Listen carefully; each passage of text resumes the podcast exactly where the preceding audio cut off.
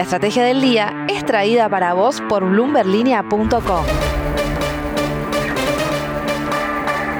Muy buenos días, soy Francisco Aldaya, editor de BloombergLinea.com en Argentina y hoy, antes de contarte las tres noticias más importantes del día, te voy a pedir el favor que le des clic al botón para seguir a este podcast. Ahora sí, vamos con esas tres noticias para que arranques tu día y como todos los viernes, Carlos Rodríguez nos trae lo último del mundo cripto. Pero veamos antes cómo van a abrir los mercados este viernes. El S&P Merval se dio ayer 2,4%, fue una jornada más verde que roja para las acciones argentinas que cotizan en Wall Street, con subas hasta 6,7% para Mercado Libre y solo 6 bajas, lideradas por la caída del 1,8% de IRSA Propiedades. El dólar blue bajó 2 pesos a 206 y el dólar bolsa quedó en 209.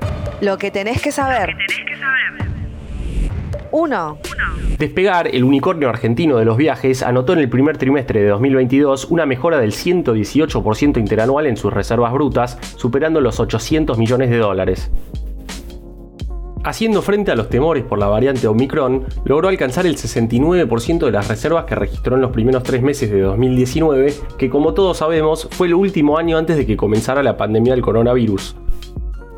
Fue una buena noticia entonces para una empresa que no frena en cuanto a sus adquisiciones. De hecho, este mes compró a la brasileña Viajanet. Sin embargo, hace más de un año que viene reportando pérdidas netas en su balance trimestral. Esta vuelta, la multilatina anotó un rojo de 30,9 millones de dólares, que igualmente fue una mejora frente al primer trimestre de 2021. Con operaciones en toda Latinoamérica, Despegar, cuya acción llegó a valer más de 32 dólares frente a los 9 dólares de hoy, sigue en el sendero de la recuperación. 2.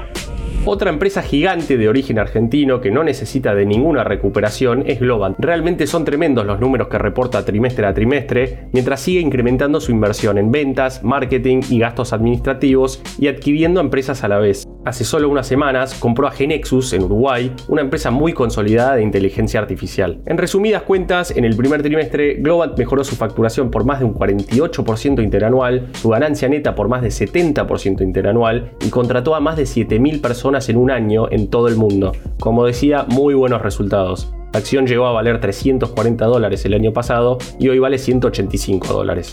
3.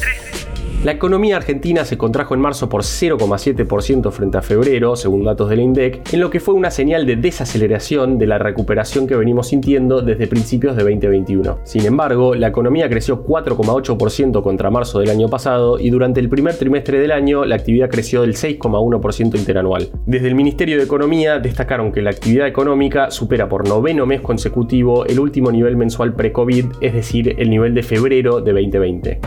Mundo Cripto.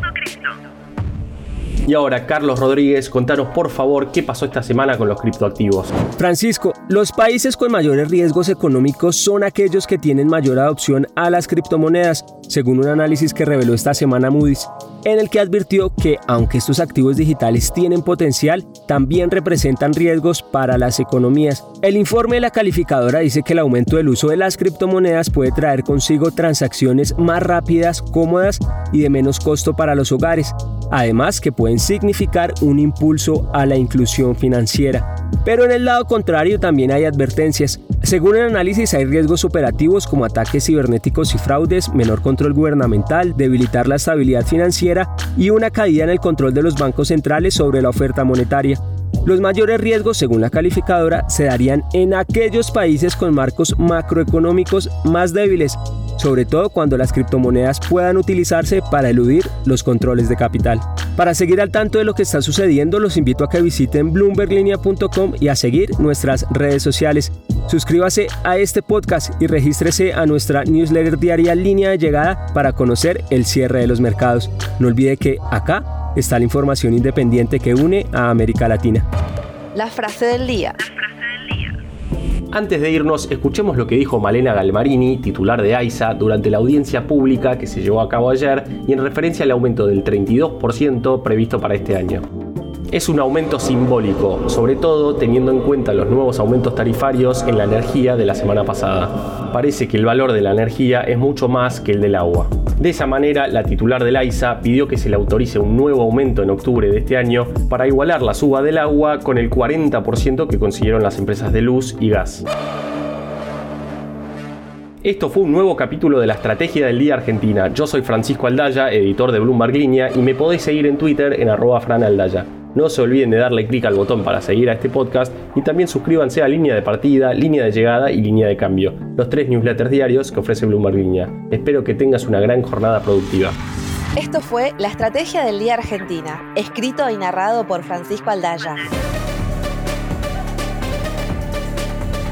Producido por Arturo Luna y Daniel Hernández. Que tengas un día muy productivo.